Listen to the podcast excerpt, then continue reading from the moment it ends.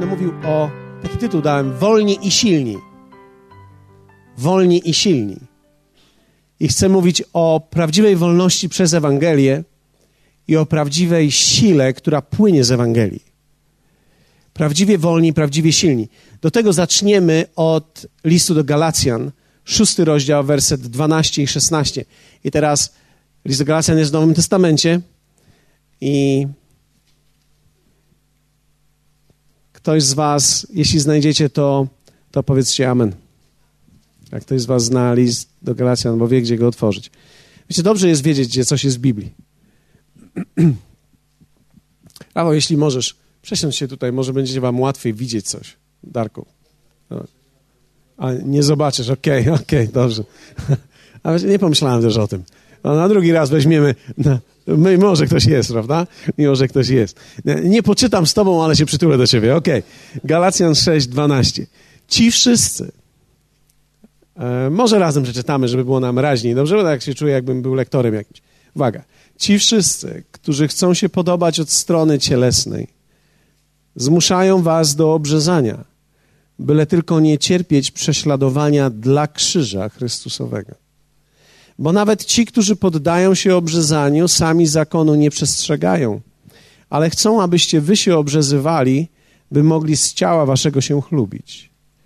Co zaś do mnie, niech mnie Bóg uchowa, abym miał się chlubić z czego innego, jak tylko z krzyża Pana naszego Jezusa Chrystusa, przez którego dla mnie świat jest ukrzyżowany, a ja dla świata. Albowiem ani obrzezanie, ani nieobrzezanie nic nie znaczy, lecz nowe stworzenie. A pokój i miłosierdzie nad tymi wszystkimi, którzy tej zasady trzymać się będą i nad Izraelem Bożym. Spójrzcie, zaczniemy może od końca. Słowo mówi do nas tak. A pokój i miłosierdzie nad tymi wszystkimi, którzy tej zasady trzymać się będą. Czyli apostoł Paweł mówi o tym, że właśnie przed chwilą powiedział o jakiejś zasadzie. Jest pewna zasada wynikająca z Ewangelii, która daje nam pokój. Pokój to jest niezachwiane poczucie bezpieczeństwa, akceptacji i przyjęcia przed Bogiem i przez Boga. Pokój nie tyle w tym momencie Boży, co z Bogiem, ale również wynikający z tego pokój Boży. Jeśli ktoś z Was był na tym, to mówiłem o pokoju z Bogiem i o pokoju Bożym. Wybaczcie, że zależy mi na tym, żebyście rozumieli, ale tylko Twoje osobiste zrozumienie pociągnie Ciebie dalej w rozwoju własnego życia. Czyli rzeczy, których nie będziesz rozumiał, diabeł zawsze wykorzysta przeciwko Tobie. Rzeczy, których nie wiesz, diabeł użyje przeciwko Tobie.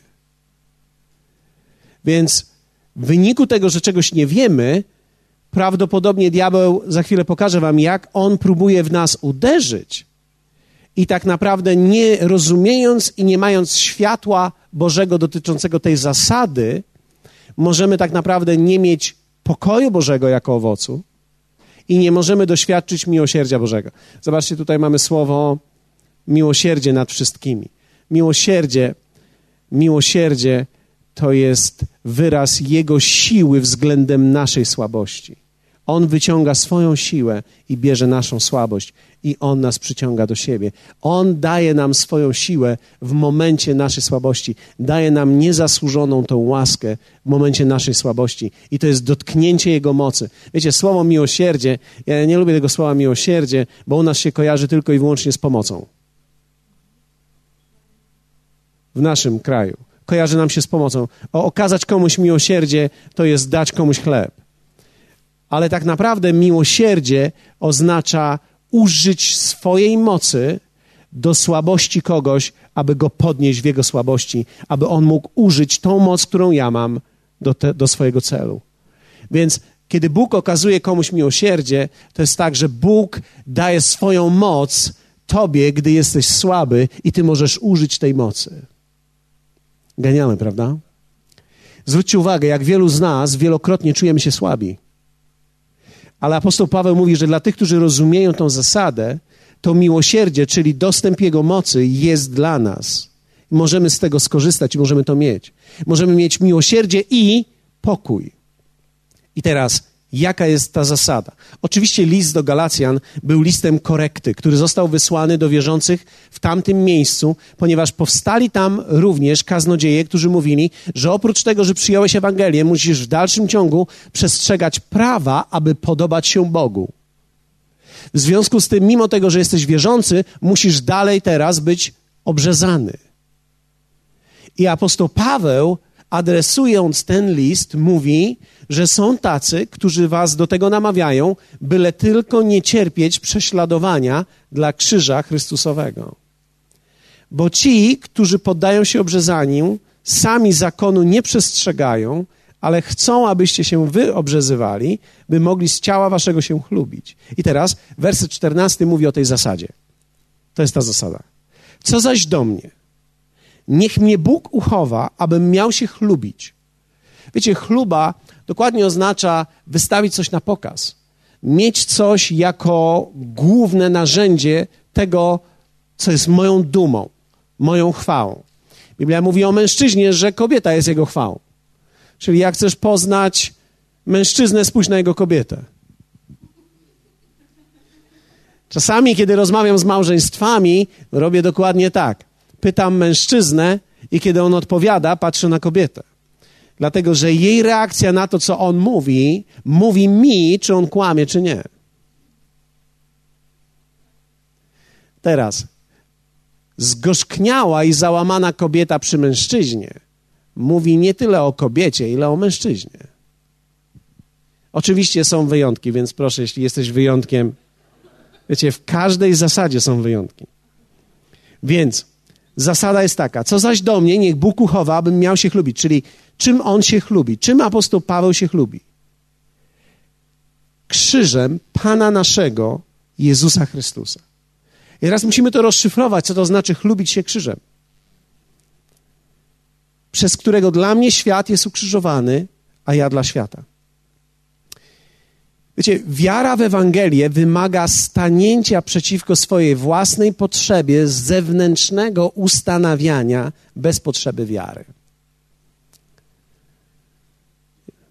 Wiara w Ewangelię wymaga stanięcia przeciwko swojej własnej potrzebie zewnętrznego ustanowienia siebie bez potrzeby wiary. Lepiej brzmi to, gdy powiem tak. W człowieku każdym istnieje potrzeba religijna, czyli potrzeba, która mówi w ten sposób: gdy zrobię coś tak, to zostanę przyjęty. Dlatego w ludziach istnieje potrzeba na przykład składania ofiar, co widzimy również nie w wierzących, ale we w różnych ludach, gdzie jest składana ofiara, ponieważ w człowieku istnieje wewnętrzna potrzeba uzewnętrznienia czegoś po to, żeby to ustanowiło moje miejsce przed Bogiem. Czyli ja muszę coś zrobić, żeby Bóg mnie przyjął. Ok? Czy to jest jasne? To znaczy, że każdy człowiek chce coś zrobić na zewnątrz i przez robienie czegoś na zewnątrz chce zaskarbić sobie coś u Boga. Prawie każdy człowiek. W zasadzie każdy ma tą potrzebę. Większość, może tak, wielu ludzi może ją lekceważyć i może ją umniejszyć. I teraz, co to mówi mi? To oznacza, że na przykład chodzenie do kościoła może być moją wewnętrzną potrzebą do ustanowienia tego, że Bóg mnie teraz akceptuje, bo ja chodzę do kościoła. Czy to jest prawidłowe? Nie. Przyczyna, dla której chodzę do kościoła, nie może wynikać z mojej religijnej potrzeby ustanowienia zewnętrznego dzieła przeze mnie, aby Bóg mnie zaakceptował. To jest sprzeczne z Ewangelią to jest sprzeczne z Ewangelią, to jest prawo, to jest coś, co jest również nazwane w Biblii cielesnością. Może to również być na przykład wyrażane w potrzebie dawania ofiary. Czyli jeśli dam Bogu teraz jakąś ofiarę, to Bóg mnie przyjmie.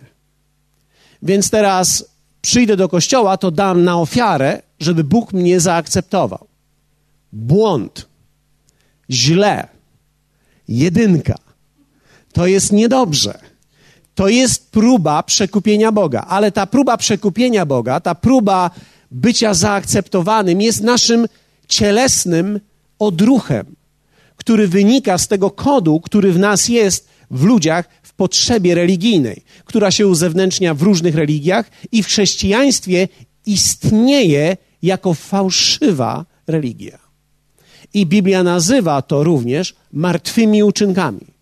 List do Hebrajczyków, rozdział 6, mówi o tym, że to są martwe uczynki i trzeba być uwolnionym od martwych uczynków, bo nie ma znaczenia, co człowiek zrobi przed Bogiem. Przed Bogiem wszechmogącym, jedynym, jest tylko jeden sposób, aby być przyjętym. I to jest wiara w Jezusa i w Jego dokończone dzieło.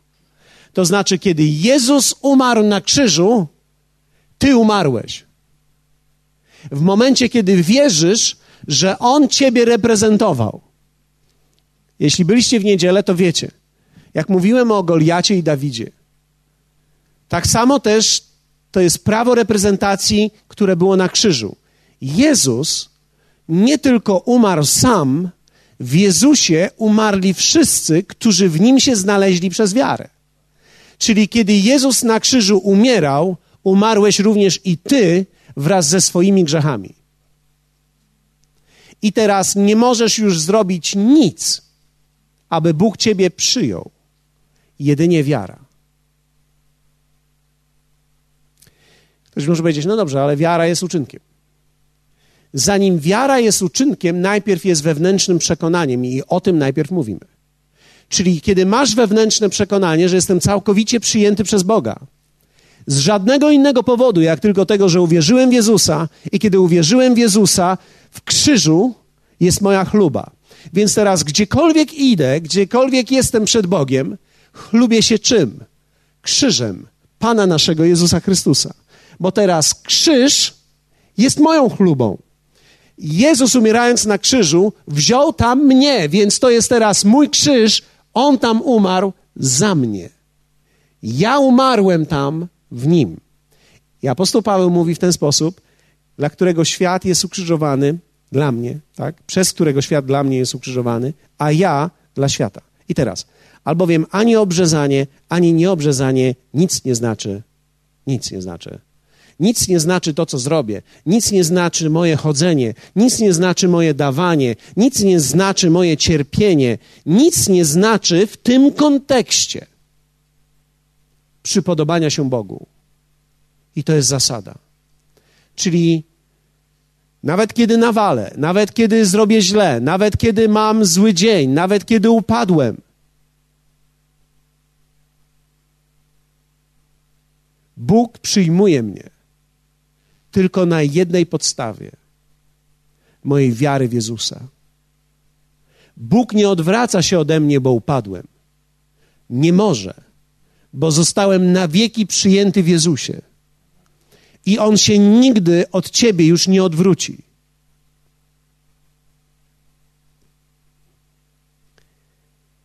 Posłuchajcie mnie. Jeśli to w Was wejdzie, to nigdy z Was nie wyjdzie bo to jest chluba nasza. Dlatego, kiedy przychodzimy na uwielbienie, możemy natychmiast stanąć i wielbić Go, nie mając w ogóle na sobie ciężaru tego, co zrobiłem i tego, w którym miejscu jestem. Ponieważ ja nie przychodzę do Niego z niczym innym, ani nie chlubię się niczym innym, jak tylko krzyżem. Bo teraz zobaczcie, gdy jest źle, to może to rozumiemy. Ale gdy na przykład jest dobrze, gdy cały tydzień dobrze się zachowywałem, gdy cały tydzień czytałem Biblię, gdy cały tydzień modliłem się i gdy nawet przyniosłem w niedzielę moją dziesięcinę, to teraz mogę stanąć i powiedzieć: Jezu, naprawdę jest ze mną dobrze. Naprawdę dobrze jest ze mną. I to jest martwy uczynek. Poprzez to, jaki jesteś, nie możesz być zaakceptowany przez Boga. Jesteś akceptowany przez Boga dla Twojego bezpieczeństwa i dla mojego. Tylko z jednego powodu krzyża Jezusa. Z powodu krzyża stoję, z powodu krzyża żyję i z powodu krzyża jest mi przebaczone. Z żadnego innego powodu. Jestem dobrym chrześcijaninem przez 20 lat, to bardzo dobrze, ale to nie jest moja chluba. Ktoś może powiedzieć, czy jest z tego pożytek? Tak, jest, zaraz ci powiem jaki. Czy jest źle, gdy nie żyję dobrze, a jestem przyjęty jako wierzący? Tak, jest źle i to jest możliwe. I zaraz też wytłumaczę dlaczego. Moc życia jest umieszczona w Jego krzyżu i w Jego dokończonym dziele. Jezus już więcej nie umrze. Jezus raz umarł i to jest moje życie i to jest Twoje życie. Więc kiedy oddałeś Mu swoje życie i kiedy powiedziałeś, bądź moim Panem, to w tym momencie dokonało się coś niesamowitego. Kolosan 1, 18, 23. Musicie to przeczytać ze mną. Pierwszy rozdział, 18, 23. Jeśli bym zaczął biegać i jeśli zacznę się ekscytować i zacznę przez przypadek krzyczeć, to proszę was, nie bądźcie obserwatorami, ale dołączcie się do mnie. Przynajmniej ci, którzy wiedzą o co chodzi. Kolosan 1, 18, 23. Jest powiedziane tak. On także, to jest mowa o Jezusie. Macie słowa? A jeśli nie masz Biblii, słuchaj uważnie. On także jest głową ciała Kościoła. On jest początkiem, pierworodnym z umarłych. On jest pierwszy. Aby we wszystkim był pierwszy. Ponieważ upodobał sobie Bóg, żeby w nim, powiedzmy razem w nim, bo za chwilę to powtórzymy, w nim zamieszkała cała pełnia boskości. I żeby przez niego, czyli tak, w Jezusie zamieszkała cała pełnia boskości, i żeby przez niego wszystko, co jest na ziemi i na niebie, pojednało się dzięki przywróceniu pokoju przez krew krzyża Jego. I was, i teraz jest mowa o nas, którzy niegdyś byliście mu obcymi i wrogo usposobionymi, i wszyscy to rozumieją. Ci, którzy są wnikliwi, rozumieją, że nie tylko byliśmy obcy, ale byliśmy również wrogo usposobieni. Dobry wieczór. Widzicie to? Byliśmy nie tylko obcy, ale wrogo usposobieni. To jest niesamowite.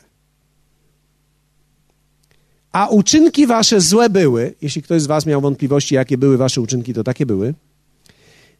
Nawet jeśli były dobre uczynki, to były złe. I to jest zrozumienie Ewangelii. Dlatego, że dobre uczynki dokonane bez Boga są złe. Nawet gdy moralnie są dobre.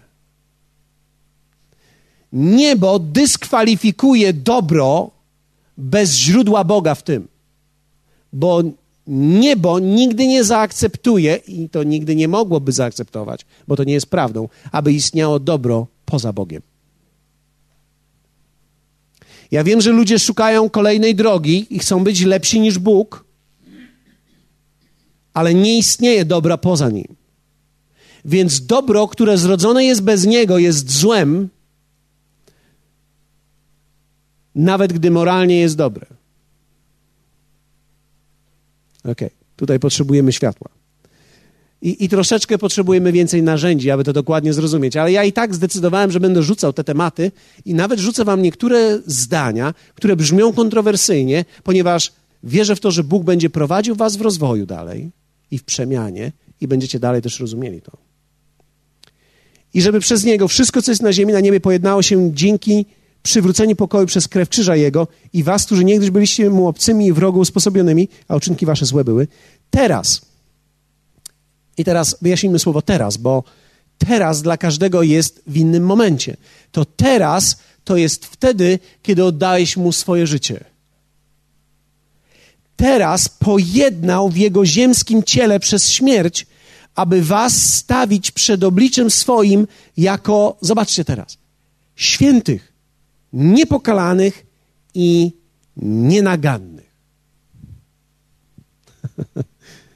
Okej. Okay. Jeśli tylko wytrwacie w wierze, ugruntowani i stali i nie zachwiejecie się w nadziei, zobaczcie, opartej. Bardzo ważne słowo. W nadziei, która jest oparta na czymś. Na Ewangelii, którą usłyszeliście, która jest zwiastowana wszelkiemu stworzeniu pod niebem, a której ja, Paweł, zostałem sługą. Lubię te teksty, bo one zawsze, jak się czuję, jak ja to zrobię. Której ja, Paweł, zostałem sługą. I teraz zobaczcie, słowo opartej na Ewangelii, czyli ta nadzieja wynika z czegoś. Ona wynika z Ewangelii, ona nie wynika z tego, że jestem teraz dobry, ona nie wynika z tego, że jestem teraz lepszy. Chrześcijaństwo to nie droga poprawiania siebie. Chrześcijaństwo to droga umierania. Ty raz umarłeś na krzyżu i od tamtej pory umierasz cały czas. Przez decyzję podążania za nim. Za każdym razem, kiedy podejmujesz decyzję, aby za nim podążyć, umierasz dla siebie. Mówiąc o tym, że krzyż ma dalej moc w Twoim życiu i jest najmocniejszą siłą Twojego życia. Teraz. Za każdym razem, kiedy podejmujesz decyzję, aby pójść za nim i robić to, co jest jego wolą, moc, która jest umieszczona w krzyżu, uwolniona jest w Twoim życiu i zaczynasz chodzić nie tyle w mocy śmierci, ile w mocy zmartwychwstania. I to jest wielka moc. Ale za chwilę powiemy o niej trochę więcej, ale chciałbym, żebyście zobaczyli, dlatego że Jezus teraz, kiedy ty należysz do Niego, pojednał ciebie z Ojcem w swoim własnym ciele, aby stawić ciebie i zawsze stawiać przed Ojcem jako świętego, niepokalanego i nienagannego. No dobrze, więc teraz małe, krótkie wyznanie. Zgodnie z tym jestem święty, niepokalany i nienaganny. Powiedzmy razem. Święty? A nie, zaczniemy dobrze. Jestem święty, niepokalany i nienaganny. Czy widzicie i czujecie, jak to brzmi daleko od nas? To brzmi, jakbyśmy mówili o kimś innym. Wyobraź sobie, że idziesz do pracy i mówisz do swoich pracowników. Słuchajcie, chciałem wam dzisiaj powiedzieć, jestem święty, niepokalany i nienaganny. Ale nie jest dobrze. To nie jest dobrze. Słoneczna, tak jest. Rzeczywiście tak jest. Dlaczego? Ponieważ ludzie nie znają Ewangelii. I problem jest też taki, że myśmy jej nie znali, i nie rozumieliśmy, czym tak naprawdę Ewangelia jest. Ewangelia jest dokończonym dziełem Chrystusa, w którą wchodzimy przez wiarę, i wtedy jesteśmy i ukrzyżowani, i jesteśmy zmartwychwstali w Nim. Kiedy przyznaję się do Niego i kiedy idę do wody chrztu, moje życie jest przemienione. Należę do Niego. I od tamtej pory jestem przed Jego obliczem jako niepokalany, nienaganny, niewinny. Święty, oddzielony, niepokalany to znaczy bez grzechu, nienaganny to znaczy nic przeciwko Tobie nie jest wystawione. Słowo mówi, że jesteśmy święci, nienaganni, niepokalani. Ja pamiętam, ponieważ często śpiewaliśmy piosenkę o niepokalanej. I, i wiecie, rzeczywistość jest taka, Maria rzeczywiście była niepokalana. Była niepokalana, ale była niepokalana, ponieważ ty również w Chrystusie jesteś niepokalany. Oczywiście, że my, oczywiście, że jest to, pozwólcie, że pójdę trochę w doktrynę, bo doktryna jest również istotna. Świętość Jezusa nie wynikała z niepokalanego poczęcia Marii świętość Jezusa wynikała z niepokalanego poczęcia Jezusa.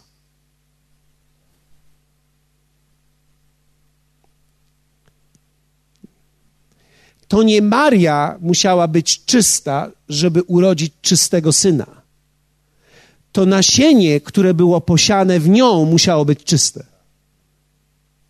I to nasienie było czyste, bo było z Ducha Świętego.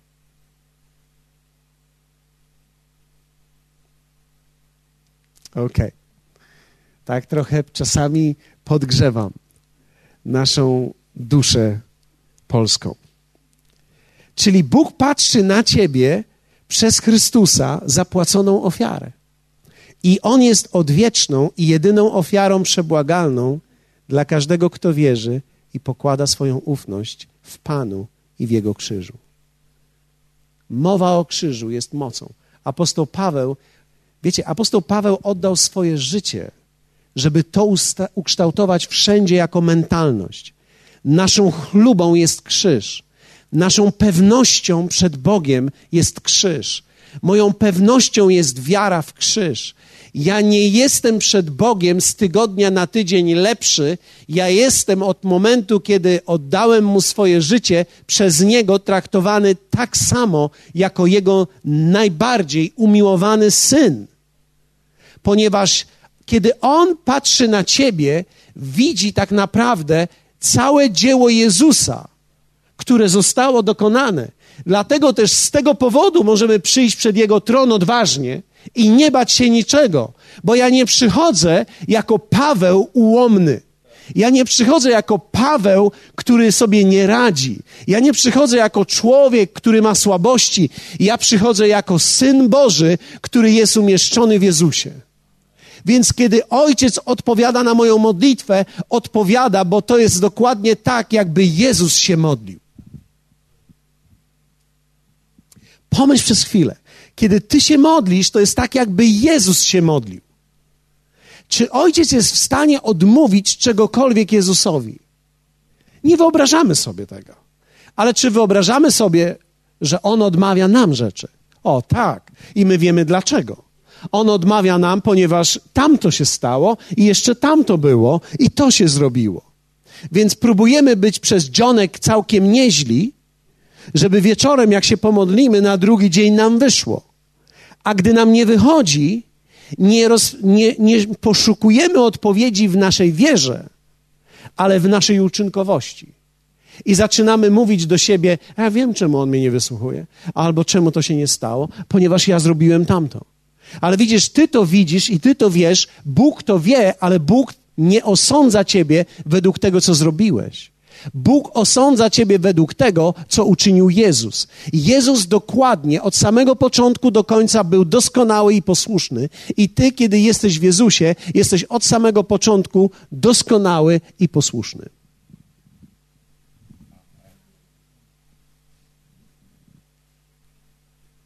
Taran, taran. Dlatego w chrześcijaństwie jest dużo uśmiechu. To znaczy, oczywiście jest też dużo uśmiechu ignorantów, ale w momencie, kiedy ktoś odkryje tą prawdę, to jest niesamowite. I teraz Kolosan 2, otwórzmy i zobaczymy. To nas zastrzeli totalnie. 2, 10, 19. Pamiętacie o tym, że przeczytaliśmy w wersecie 19 i powtórzyliście w tym pierwszym tekście naszym z Kolosan, ponieważ upodobał sobie Bóg, żeby w nim zamieszkała cała pełnia boskości, tak? I mówiliśmy, że w nim jest cała pełnia boskości. I teraz werset dziesiąty zaczyna się i mówi tak: I macie pełnię w nim. Czyli w nim jest cała pełnia boskości, i wy tą całą pełnię macie w nim. Czyli ponieważ przyznaliście się do Niego i należycie do Chrystusa, cała pełnia, która jest w Chrystusie, jest teraz wasza. Należy do Was. Jest Twoja. Cała pełnia którą miał Jezus, jest Twoja. Cała pełnia, którą miał Jezus, należy do Ciebie. Cała pełnia boskości, ponadnaturalności, która była w Jezusie, jest Twoja, należy do Ciebie. I teraz, On jest głową wszelkiej nadziemskiej władzy i zwierzchności. W Nim też zostaliście obrzezani obrzeską, dokonaną nie ręką ludzką. Gdy wyzuliście się z grzesznego ciała ziemskiego, to jest obrzezanie Chrystusowe. Teraz. Kiedy nastąpił moment waszego wyzucia się z ciała ziemskiego? W momencie, kiedy oddałeś życie Jezusowi i zostałeś ochrzczony. W tym momencie wyzułeś się z ciała ziemskiego. Co to znaczy? Z ciała, w którym zamieszkuje grzech. Ok Za chwilę wyjaśnię, co to oznacza. Wraz z nim zostaliście pogrzebani w chrzcie, werset 12, w którym też zostaliście wespół wzbudzeni przez wiarę w moc Boga. Czyli teraz, wraz z Chrystusem zostałeś pogrzebany w chrzcie, w którym też zostałeś wzbudzony. Nie tylko zostałeś pogrzebany, ale zostałeś również wzbudzony. Wzbudzony do czegoś, ku czemuś. Do czego? Ku czemu? Ku mocy, która jest z Boga. Ku mocy, powiedzmy razem, ku mocy. W moc Boga tu jest powiedziane, który go wzbudził z martwych. I was, którzy umarliście w grzechach i w nieobrzezanym ciele waszym, wespół z nim ożywił, odpuściwszy nam wszystkie grzechy. Wow. Wraz z nim, w momencie, kiedy oddałem mu swoje życie i kiedy poszedłem drogą chrztu, wszystkie moje grzechy zostały zmazane. Moje przeszłe, moje teraźniejsze i moje przyszłe.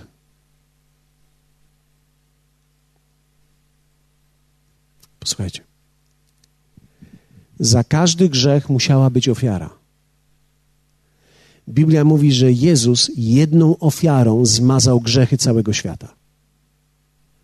Nie tylko te grzechy, które były, nie tylko te grzechy, które były, gdy On żył, ale również grzechy całej ludzkości do końca istnienia ludzkości i do końca istnienia ludzkiego grzechu.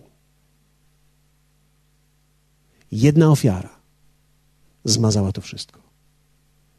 To znaczy, że dzisiaj już nie ma pytania, czy Bóg ci przebaczy. Bo nie może nie. Bo musiałby zaprzeć się tego, co zrobił na krzyżu. Bóg Ojciec przebaczył ci wszystko, cokolwiek zrobiłeś, cokolwiek robisz i cokolwiek zrobisz. To już jest przebaczone.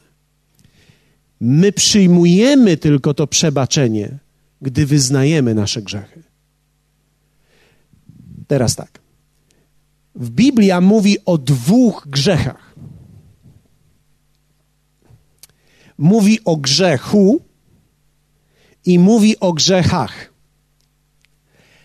Mówi o grzechu jako naturze ludzkiej i mówi o grzechach jako uczynkach wynikających z grzesznej natury ludzkiej. Jesteście ze mną?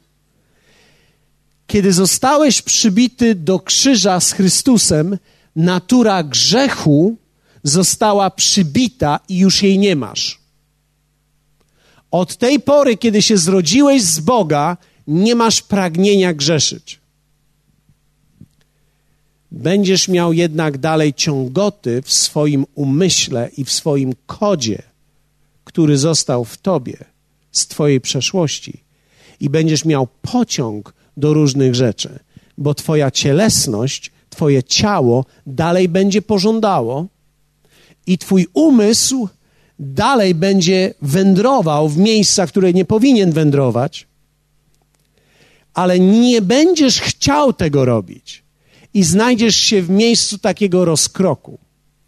Będziesz chciał czynić dobrze, ale będziesz od czasu do czasu czynił źle. Tym razem jednak, gdy czynisz źle, będziesz się czuł fatalnie, że to czynisz, a wcześniej czułeś, że to jest w porządku.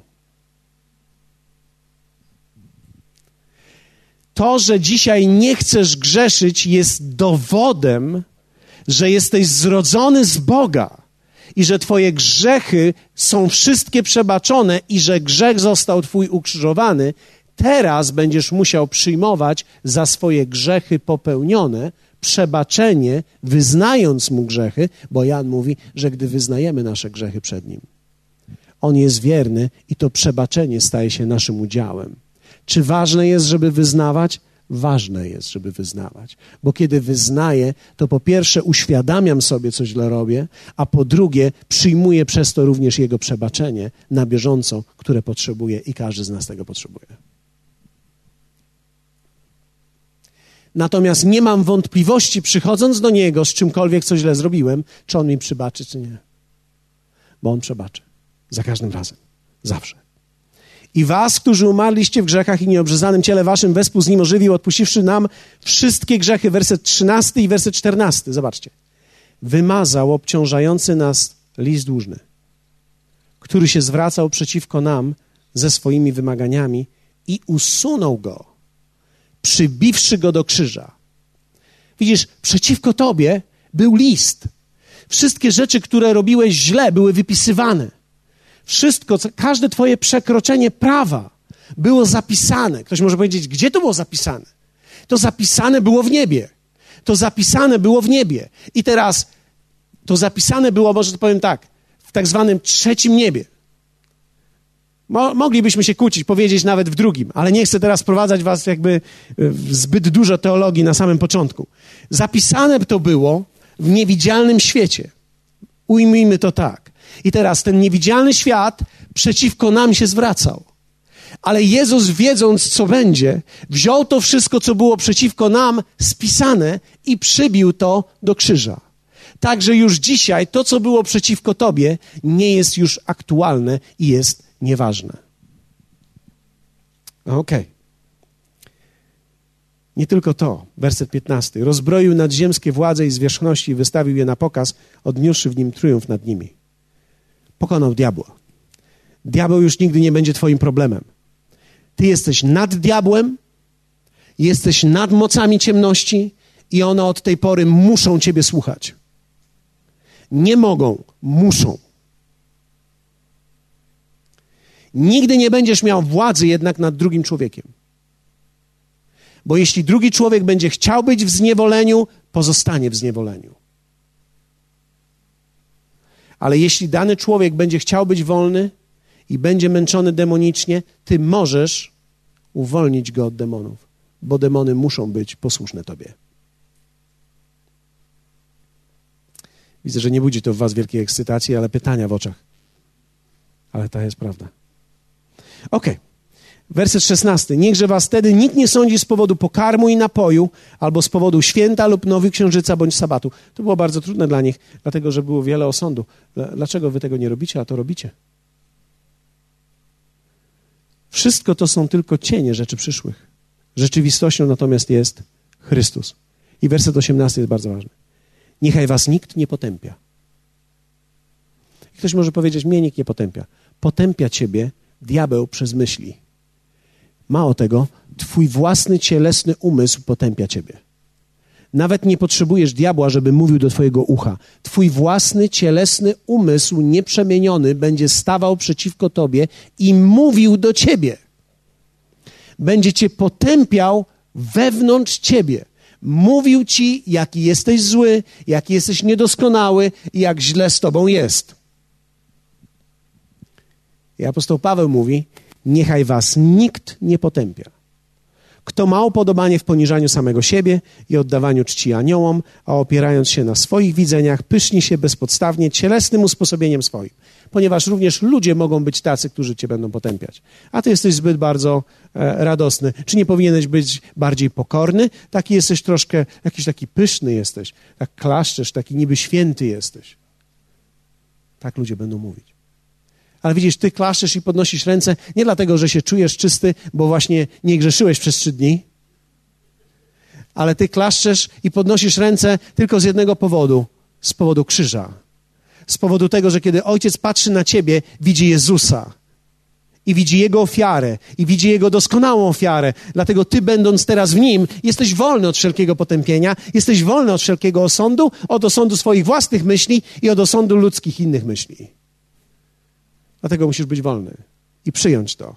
To jest również znak dla ciebie, twojej wolności, kiedy ty sam powiesz: Wow, a co mi tam? Nie będę się przejmował, co inni o mnie pomyślą, i nie będę się przejmował, co sam sobie nawet o sobie pomyślę. Decyduję o tym, że będę myślał tak, jak Bóg o mnie myśli. Nie będę nawet sam siebie osądzał i oceniał w zły sposób, ale poddam się Bożej ocenie. A Boża ocena jest taka: jeśli jesteś w Jezusie, jesteś nienaganny, jesteś niewinny, niepokalany. Dalej apostoł Paweł mówi, że taki człowiek, który bezpodstawnie cielesnym sposobem się pyszni, nie trzyma się głowy, z której całe ciało odżywiane i spojone stawami i ścięgnami rośnie wzrostem Bożym. Zdradzę wam pewną tajemnicę, tylko nikomu nie mówcie. Diabeł jest Bogiem przeszłości, a Jezus jest Bogiem teraźniejszości i przyszłości. Poczucie potępienia zawsze przychodzi z przeszłości. I teraz coś więcej. Poczucie straconego czasu i straconych okazji. Niektórzy z Was siedzą i myślą sobie tak: A, gdybym był młodszy, albo gdybym nie stracił, gdybym nie straciła tyle czasu. Straciłam tyle czasu. Skąd teraz wezmę ten czas? Diabeł potępia ciebie, męczy ciebie myślami. Jezus jest Bogiem teraźniejszości i przyszłości. I teraz posłuchajcie, jak możecie to pokonać. Nie jesteś w stanie cofnąć czasu, ale jesteś w stanie w Chrystusie odkupić czas. Co to znaczy? Istnieją dwa czasy. Jest jeden czas chronos, z którego mamy słowo chronologia. To jest tykający zegar, to są daty, urodziny wczoraj twoje, jutro moje. Miałeś raz 21, już więcej nie będziesz miał 21. Miałeś raz 18, już więcej 18 nie będzie. To było twoje 18. Wiecie, to, był, to było twoje ostatnie 21 urodziny. Tak? Wiecie, dzisiejszy dzień za chwilę się skończy i stanie się naszą przeszłością. I nie jesteśmy w stanie tego zatrzymać. Nie jesteś w stanie cofnąć się do wczoraj. I to jest to, co diabeł próbuje zrobić. Ponieważ on jest Bogiem wczoraj, on chce ci powiedzieć: straciłeś czas, straciłeś okazję. Ale Boży czas, posłuchajcie, to jest ważne. Boży czas to jest kairos. Kairos to jest Boży moment i Boże działanie. I kairos w Twoim życiu nie jest chronologiczny, jest cykliczny.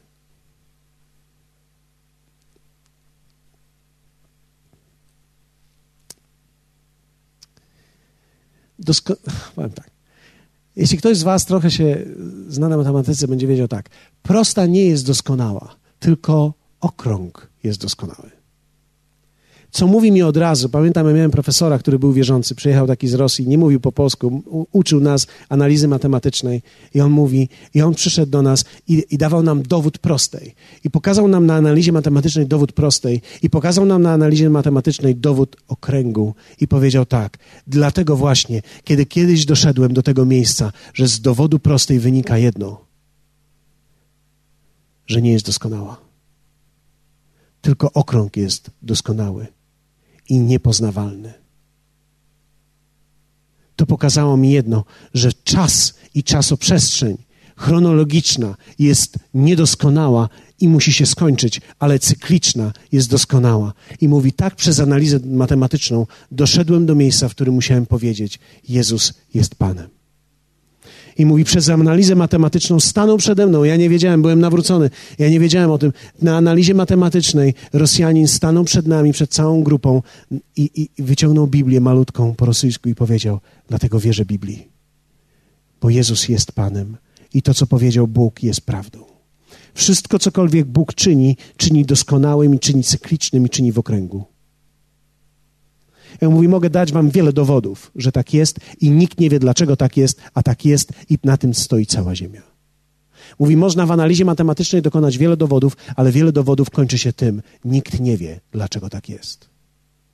I nikt nigdy nie będzie wiedział, już wiadomo, że nie będzie wiedział. Ha! Ha! I teraz posłuchajcie, jaki z tego jest wniosek. Nie jesteś w stanie wrócić do tego, co było wczoraj, ale z powodu Bożego czasu odkupienia i Jego cyklu działania jest to, że wszystko to, co minęło cię w przeszłości, gdy byłeś młodszy, gdy byłaś młodsza, gdy, gdy miałeś okazję, to wszystko w Bogu nie jest stracone. To wszystko w Bogu powtórzy się jeszcze raz. Tylko teraz, kiedy Ty jesteś w Chrystusie, będziesz już gotowy na to, żeby to przyjąć, to chwycić, staniesz twarzą w tą stronę i jesteś w stanie to przejąć, jesteś w stanie w to wejść. Dlatego wierzący człowiek, Biblia, apostoł Paweł mówi, nasz cielesny człowiek umiera, lecz ten nasz duchowy odnawia się każdego dnia. Dlaczego? Ponieważ coraz więcej i coraz więcej Bożych okazji chwytam z powodu tego, co cyklicznie przychodzi do mnie. Dlatego nigdy nie jest za późno, aby iść za Bogiem i aby odkupić to wszystko, co Bóg miał dla ciebie w twojej przeszłości. Dlatego tu nie chodzi o to, że człowiek powie, ja już dzisiaj mam 70 lat, nie warto mi się nawracać, co jeszcze z tego życia będę miał. Będziesz świadkiem jednych z największych cudów swojego życia, jeśli za nim pójdziesz, ponieważ on w 10, w 15 lat da ci tak wiele przeżyć, które nigdy byś nie miał, gdybyś nie poszedł za nim od samego początku. I to oznacza, że ty wydaje ci się, że straciłeś czas, ale nie straciłeś Bożych rzeczy. I przez 15 lat wiele z nich może się wydarzyć. Ktoś może powiedzieć, no ale przecież są rzeczy, które w cyklach się wydarzają, a później jest koniec. Nie. Dlatego największym cudem powtarzającego się cyklu, który Bóg może uruchomić, był nasz ojciec wiary, który zrodził A, który zrodził Izaaka ze skończonego cyklu u kobiety. To jest tylko jeden dowód. Dowód, który jest taki, że cykl chronos mógł się skończyć, ale kairos nigdy się nie skończy.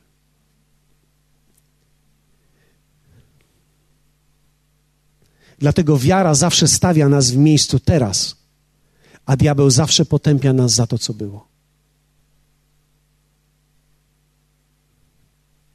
Ale nie mówcie tego nikomu. Możesz pokonać zatem potępienie przez świadomość tego i przez wiarę. Zatem jestem wolny. Od czego? Ja nie będę robił punktów, ale rzucę wam parę punktów. Jestem wolny od grzechu, w którym urodziłem się, który był w moim potencjale i który doprowadził mnie do popełniania grzechów.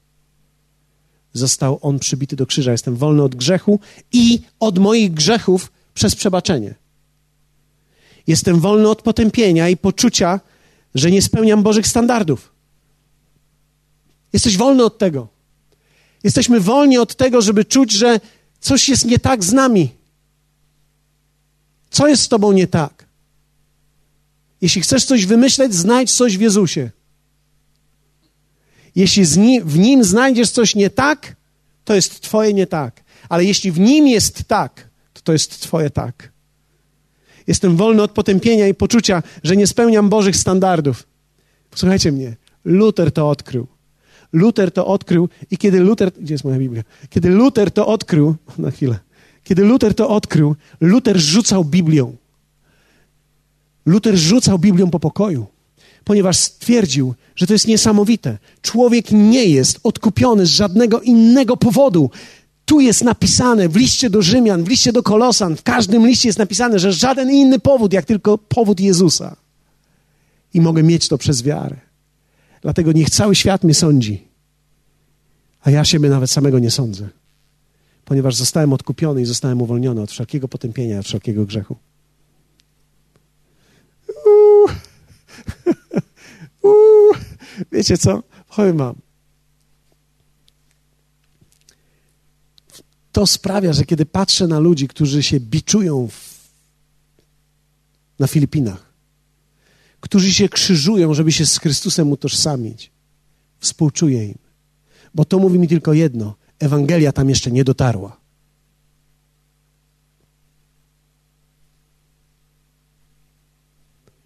Ewangelia jest mocą Bożą.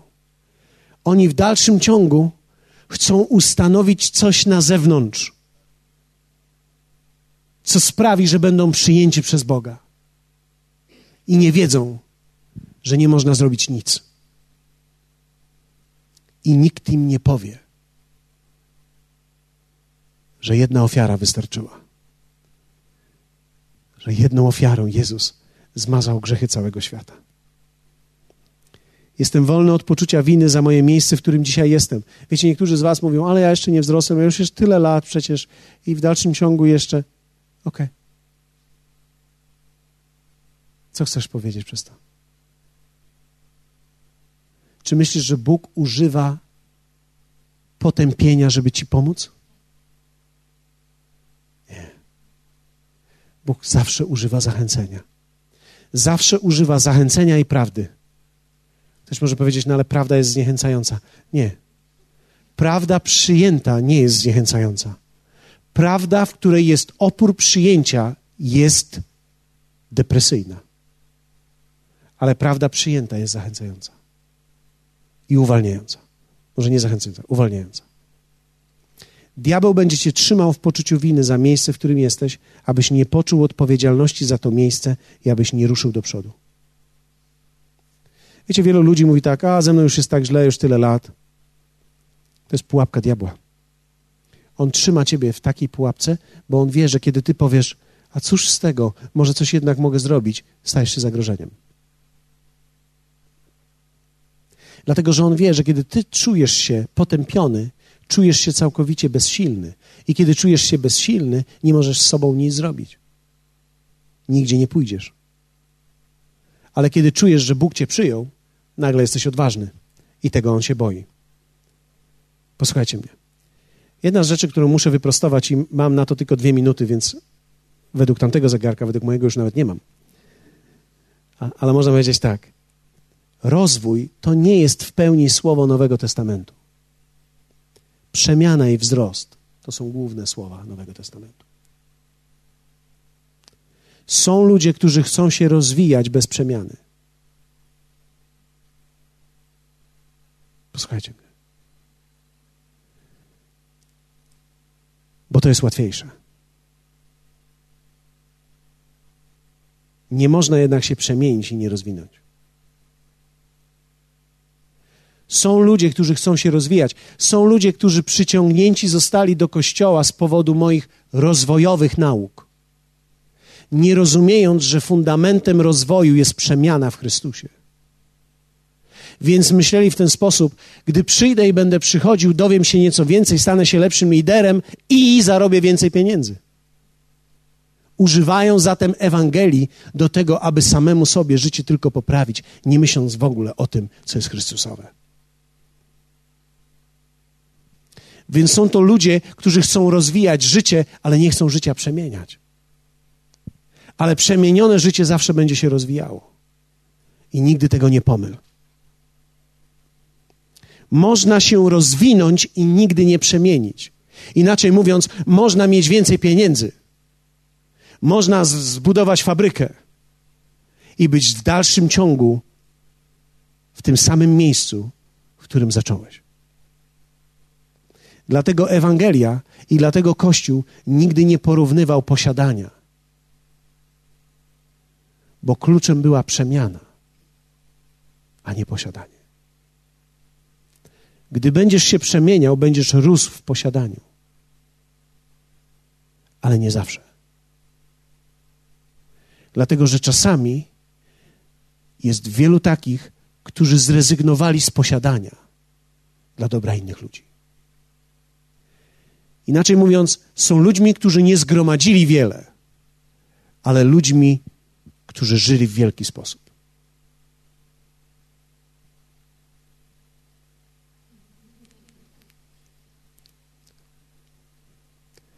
Jestem wolny od potępienia za niewypełnione prawo, ale w dalszym ciągu jestem zależny od jego wypełnienia w owocu mojego życia.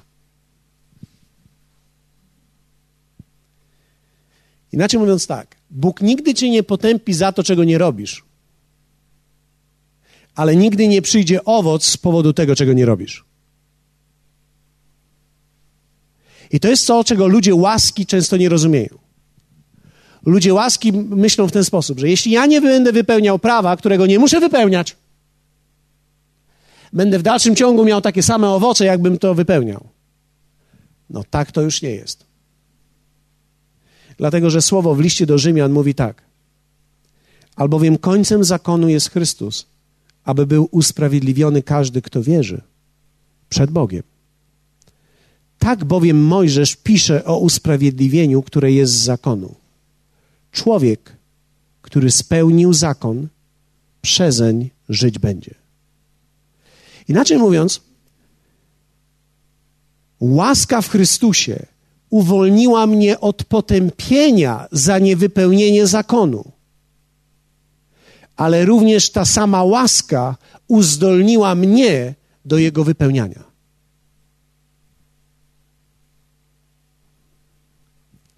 Czyli teraz, nie jestem przed Bogiem potępiony, gdy nie dam dziesięciny. Ale jestem przez łaskę do, uzdolniony, żeby żyć dziesięciną. I w dalszym ciągu nie tylko radzić sobie, ale żyć lepiej. Żyć lepiej, bo żyć w przymierzu. Ale okej, okay, skoro ten temat jest drażliwy, to weźmy inny. Jestem wolny od potępienia, że nie szanuję mojej żony.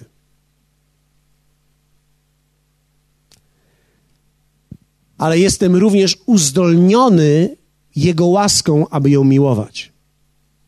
I teraz, jeśli tego nie zrobię i nie przyjmę łaski do czynienia, a będę używał tylko łaski do tego, żeby nie być potępionym, to będę przed Bogiem tańczył i fruwał jak skowron a w domu będę miał piekło. I to jest coś, czego Ewangelia nie chciała zrobić nigdy. Bóg nie tylko nas uwolnił od potępienia, ale również nas uzdolnił do życia. Chrystus, posłuchajcie, to jest piękne. Chrystus wypełnił prawo.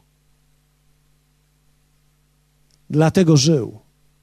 I my w nim jesteśmy uzdolnieni do pełnienia tego, co jest życiem. Ja nie mówię o prawie religijnym teraz, że każdy z nas oskubie gołąbka, albo go wypuści, albo przetnie go, albo go zanurzy, albo zrobisz tysiąc kroków w tą, a dwa w tą.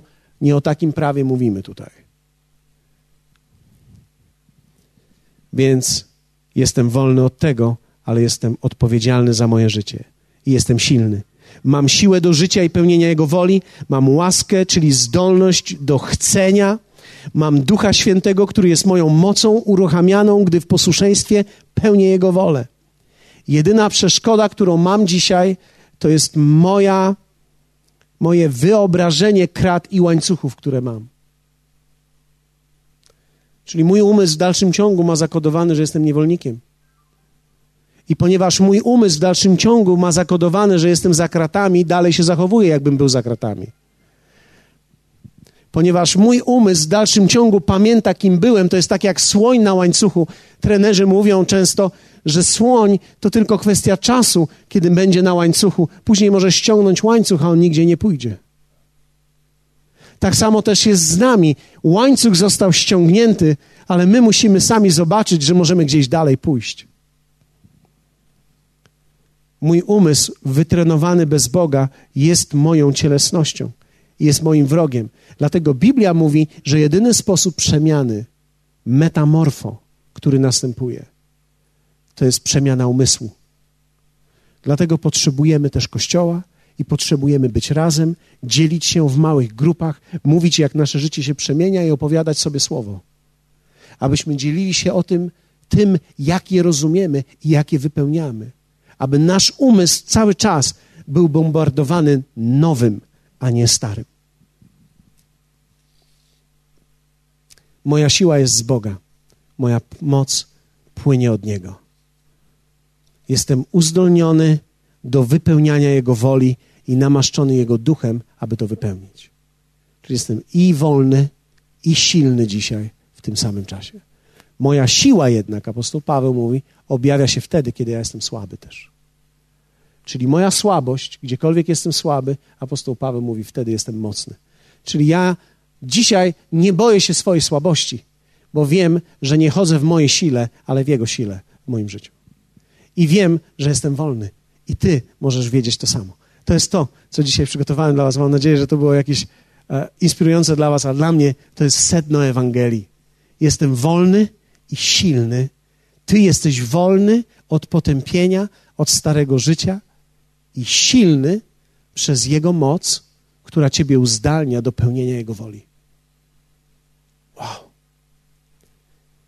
Pomyślcie, co się stanie z ludźmi, którzy w to uwierzą. Dlatego Biblia mówi, to jest nowy człowiek. Ja lubię nazywać to nowy gatunek. Nowy gatunek powstaje na tej ziemi. Nowy gatunek. Gatunek, którego nie było.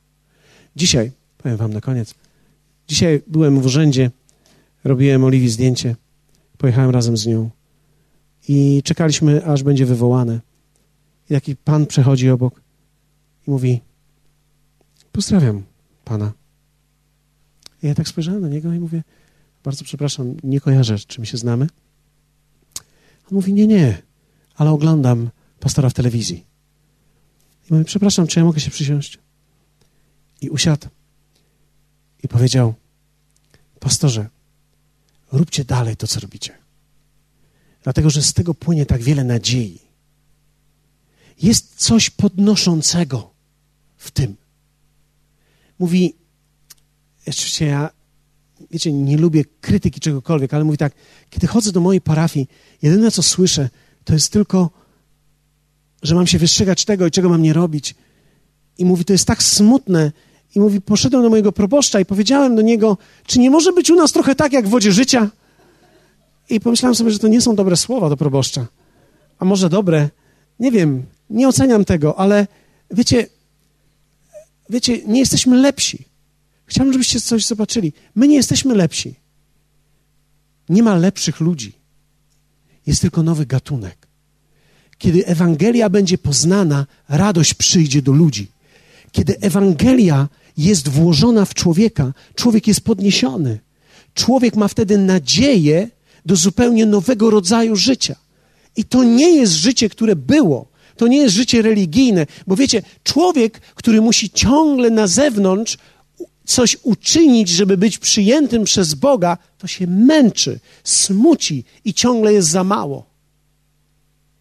Ale człowiek, który wierzy Jemu, że On dokonał wszystkiego, że On tak naprawdę niczego w moim życiu nie stracił, ale że wszystko jest dalej przede mną najlepsze że nie muszę być potępiony za to, co zrobiłem i że niczego nie straciłem, ale tak naprawdę wszystko jest przede mną. Najlepsze dni są przede mną, najlepsze chwile są przed nami, najlepsze rzeczy są przed nami i możemy wziąć je i możemy być na nie gotowi. Bez potępienia, bez poczucia smutku, bez poczucia winy, ale w poczuciu wolności i w poczuciu siły. Jest dla nas. Ojcze, dziękuję Ci za ten dzisiejszy wieczór.